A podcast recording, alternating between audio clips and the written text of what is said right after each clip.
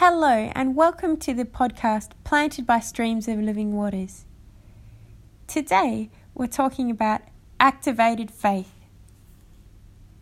When God asks for something, He asks you for what you do have. When you say, God, I don't have this, He says, but you do have that. He uses what we do have.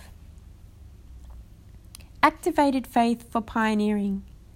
Moses, a stick for leading. Exodus 4 2 says, The Lord said to him, What is in your hand? And he said, A staff. When we bring our questions to God, He sometimes answers us with a question.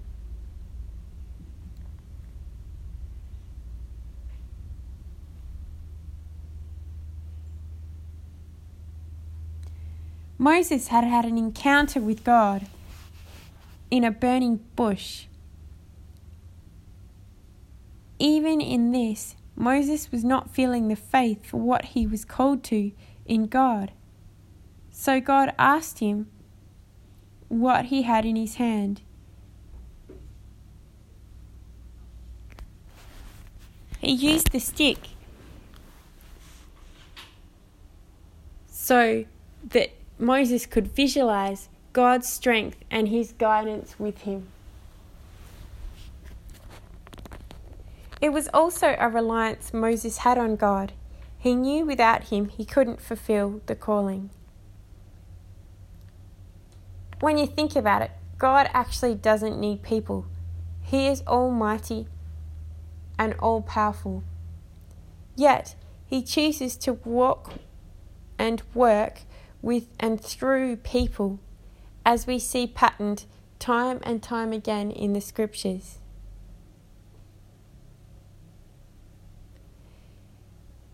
Activated faith for every need. A woman, jars, and provision. 2 Kings 4 2 says, Tell me, what do you have in the house? And she said, your woman servant has nothing in the house except a jar of oil. Notice the word except. You could be thinking about some different areas in your life right now. When you seek Jesus, He knows and He shows you the way to overcome. God has made you with giftings needed to provide. It's when we ask Him if we are not sure that we can find wisdom and guidance for whatever it is we are needing. Without the power of God intervening, the story may have been quite different. But when the inspiration of the Holy Spirit comes and we take advice from those around us who are anointed and wise, miracles can happen.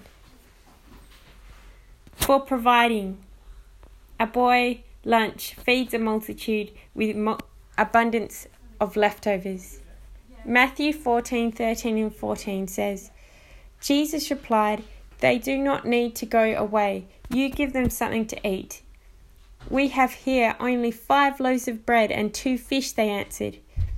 Of all the thousands of people there, the boy was there with lunch, and the disciples found him, and they brought it to Jesus. Notice in the verse the word only. That we have here only five loaves of bread and two fish. Often we can see only what we do have. Thanksgiving sees not what we have, but what He has, which is abundance. Jesus really made a statement by caring for so many with such a small amount. We don't need to be limited in our thinking by what we have in our stores today. As big as your need is, so big is the answers that Jesus has for you. Jesus is the answer to everything that lacks in life, in our personal lives, work life, and our ministry lives. Bringing these needs to God and asking Him for His help is our first response rather than our secondary or last response. God is the multiplier and we are the bringers and the gatherers.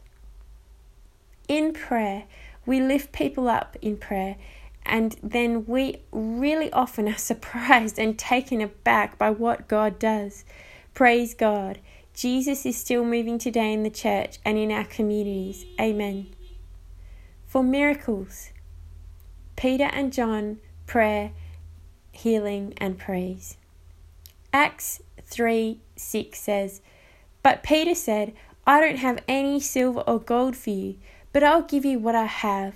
In the name of Jesus Christ, the Nazarene, get up and walk. What did Peter and John have? They had faith, they had learnt humility, and they understood their authority in Christ. There were times Jesus had challenged their faith so they would realize that they had the faith they needed. Jesus had given them the authority. What they had learnt to do was walk in it.